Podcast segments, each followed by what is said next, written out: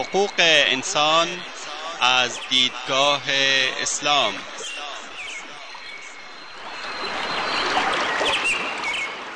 يا أيها الناس إنا خلقناكم من ذكر وأنثى وجعلناكم وجعلناكم شعوبا وقبائل لتعارفوا إن أكرمكم عند الله أتقاكم إن الله عليم خبير. ای انسان ها ما شما را از مرد و زنی به نام آدم و هوا آفریده ایم و شما را قوم قوم و قبیله قبیله نموده ایم تا همدیگر را بشناسید. بیگمان گرامی ترین شما در نزد الله متقی ترین شماست. الله مسلما آگاه و با خبر است. تهیه و تقدیم اسحاق دبیری.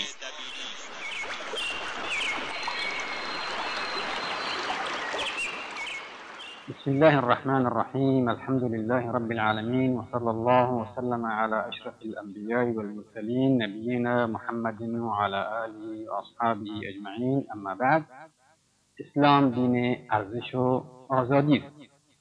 اسلام برای انسان شخصیت و انسانیت و احترام قائل است و هم انسان را از عبودیت و بندگی هر کسی بجز خداوند رها کرده است و اسلام عبادت را تنها برای خدای یکتا مشخص نموده و از قید و بند شرک و خرافات او را آزاد نموده. سپس دعوتی به سوی خدای تنها و بیشریک کرده است. چنانکه خداوند میفرماید وما من اله الا اله واحد. هیچ معبودی بر حقی بجز خدا خدای تنها وجود ندارد. در آیه دیگر میفرماید و الهکم اله واحد لا اله الا هو الرحمن الرحیم معبود شما خدای یکتاست هیچ معبودی وجود ندارد به جز او که بخشنده و مهربان است. و میفرماید انما الله اله واحد سبحانه ان يكون له ولد له ما في السماوات وما في الارض وكفى بالله وكيلا. خدا فقط معبود یگانه است.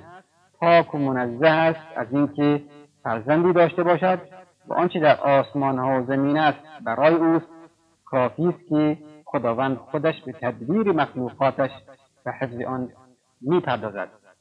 در آیه دیگر میفرماید ولا تجعلوا لله اندادا وانتم تعلمون برای خداوند شریک های قرار ندهید با وجود اینکه خود شما می‌دانید آنها چیزی را نساخته و روزی نمی‌دهند. اسلام پیامبران را در مکان و موقعیت خودشان روشن کرده است. که ایشان انسان هستند که به سویشان وحی شده و آنان نه غیبی را می‌دانند و نه برای مردم و برای نفس خود سود و زیانی دارا هستند و هیچ کاری را تدبیر نمی کنند و میفرماید قل انما انا بشر مثلكم يوحى إلي أنما إلهكم إله واحد. بگو من به جز بشری همچون شما نیستم که به سوی من وحی شده به اینکه معبود شما خدای یگانه است. و میفرماید قل لا أقول لكم عندي خزائن الله ولا أعلم الغيب ولا أقول لكم إني ملك إن أتبع إلا ما يوحى إلي میگو ای محمد به شما نمی‌گویم پیش من گنجینه خداوند است و غیب را نمی‌دانم و به شما نمی‌گویم من فرشته هستم. من جز از چیزی که به من وحی شده تبعیت نمی کنم و میفرماید قل لا أملك لنفسي نفعا ولا ضرا إلا ما شاء الله. ولو كنت أعلم الغيب لاستكثرت من الخير وما مسني السوء إن أنا إلا نذير وبشير لقوم يوقنون. بگو ای محمد من مالک هیچ سود و زیانی برای خودم نیستم مگر آنچه مشیت خداوند خواسته باشد. من اگر غیب را می‌دانستم مالی و ثروت زیادی را به دست میآوردم و بدی به من نمی‌رسید. من جز بیم دهنده و مژده رسانی برای قومی که ایمان میآورم نیستم. و میفرماید ولله غیب السماوات والارض وإلیه یرجع الامر كله دانستن چیزی که در آسمان ها و زمین غایب و مخفی است همه اش در دست خداست و در علم اوست. و سرنوشت همه اشیا به سوی وی برمیگردد. اسلام عقیده و ایمان را از هر چیز غیر حقیقی و شرکی آزاد نموده و هم وجود هر واسطه و دلالی را میان بنده و پروردگارش رد می کند و نمیپذیرد. و انسان را از تسلط و حکم فرمایی هر پدیده در رابطه میان خدا و انسان آزاد می‌گذارد به طوری که وقتی مسلمانان از رسول خدا درباره چیزهایی از وی پرسیدند خداوند در پاسخ این چیزها از زبان پیامبر وحی فرستاد و در قرآن کریم می‌بینیم که در سوره بقره آمده است يسألونك عن الأهلة قل هي مواقيت للناس والحج.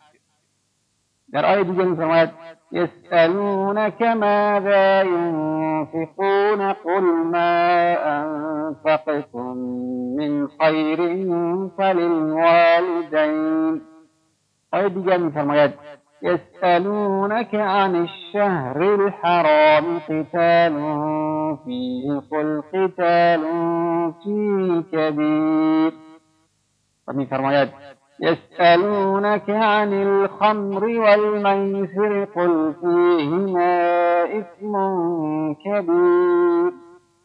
میفرماید ويسألونك ماذا ينفقون قل العفو. معنای آیه ها به ترتیب زیر درباره هلال های ماه از تو می‌پرسند چرا هر لحظه به شکلی پدیدار می شود اول به صورت نخیز که پس گرد و ناقص می شود به حالت اولی برمیگردد. بگو به آنها برای مشخص کردن اوقات عبادات و مواعید روزه و حج و زکات برای مردم. آیه دوم ای محمد از تو می‌پرسند چه چیزی را صدقه و انفاق کنند؟ بگو آنچه از مال صدقه می‌کنند برای پدر و مادر و خویشاوندان است. آیه بعدی از تو درباره جنگ در ماه حرام می‌پرسند آیا در آن جنگ حلال است؟ بگو به آنها جنگ در ماه حرام امر بزرگی و گناهی عظیم است. در آیه بعدی و از تو درباره شراب و قمار می‌پرسند؟ بگو در آنها گناه بزرگی است. و در آیه بعدی میفرماید و از تو می‌پرسند؟ از اموالشان چه چیزی را ببخشند؟ و صدقه کنند و چه چیزی به جای بگذارند بگو مازاده بر حاجات را ببخشید و آنچه به آن نیاز دارید نفقه نکنید. بار دیگر در آیه های دیگر میفرماید ويسألونك عن اليتامى قل إصلاح لهم خیر و از درباره یتیمان می‌پرسند که اموالشان را آمیخته و درهم کنند یا جدا کنند. بگو مداخله از جدا کردن اموال بهتر است. در آیه دیگر میفرماید ويسألونك عن المحيض قل هو أذى. از درباره مورد نزدیکی با زنان در حال قاعدگی می‌پرسند؟ آیا حلال است یا حرام؟ بگو. چیزی سخت و نزدیکیشان در این حالت آزاردهنده و معذب است که حرام می شود در آیه دیگر میفرماید يسألونك ماذا أحل لهم قل أحل لكم الطيبات و از تو می‌پرسند از خوردنی و نوشیدنی چه چیزی برای ایشان حلال است؟ بگو برای شما چیزهای پاکیزه حلال است. در آیات دیگری زیادی همچنین در آیه سوره اعراف آمده يسألونك عن الساعة أيان مرساها؟ قل إنما علمها عند ربي. از میپرسند در چه زمانی قیامت رخ میدهد؟ بگو تنها پروردگارم از آن آگاه است. يسألونك كأنك حفي عنها؟ قل إنما علمها عند الله. از تو درباره وقت قیامت می‌پرسند گویا تو میدانی؟ بگو علم قیامت پیش خداوند است. يسألونك عن الأنفال قل الأنفال لله والرسول. از تو درباره غنایم جنگی می‌پرسند بگو امر آن مختص به خدا و رسول است که پیامبر طبق فرمان و دستور خداوند تقسیم می‌کند.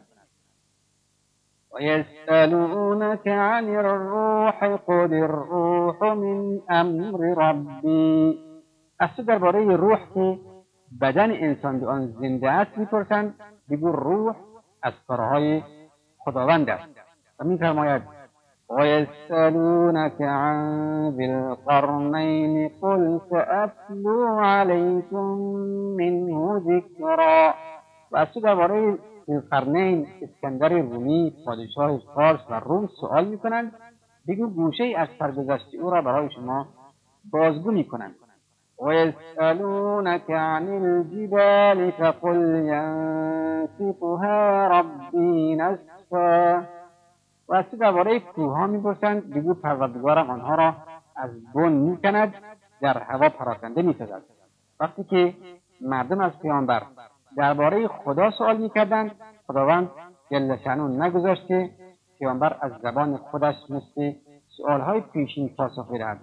بلکه خداوند بزرگ مستقیما جواب پرداخت و واسطه میان وی و بندهاش منتفی گردد. وإذا سألك عبادي عني فإني قريب أجيب دعوة الداع إذا دعان. فليستجيبوا لي وليؤمنوا بي لعلهم يرشدون زمانی بندگان من از تو درباره من می‌پرسند. من با ایشانم صدایتان را میشنوم و احوال و تضرع آنها را می‌دانم. دعا کننده را پاسخ می‌گویم پس آنها نیز مرا اجابت کنند. وقتی که آنها را به سوی ایمان و اطاعت دعوت کردم دعوت مرا بپذیرند.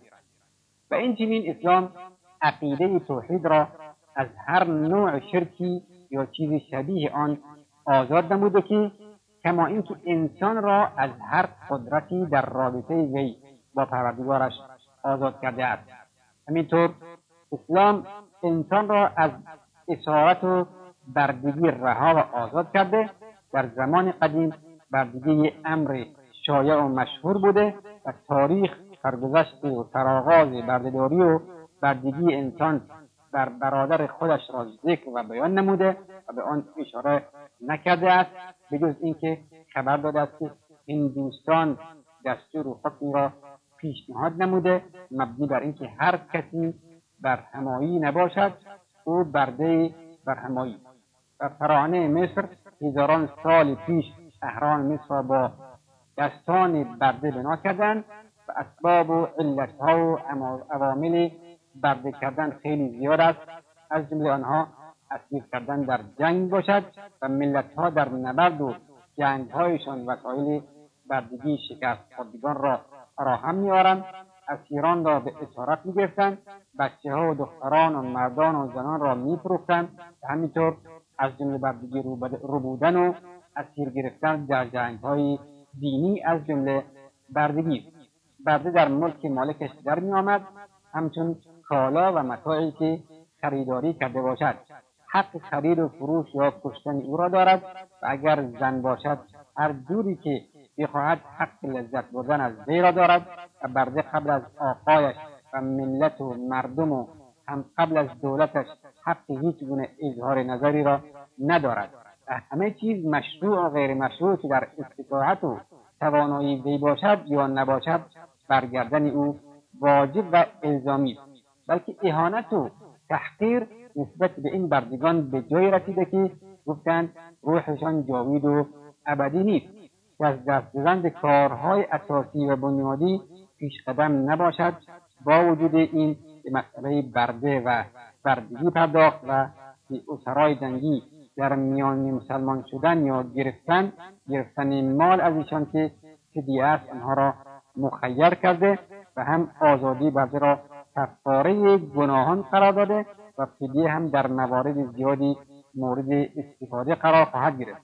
خداوند میفرماید والذين يظاهرون من نسائهم ثم يعودون لما قالوا فتحرير رقبة قبل أن يتماسا.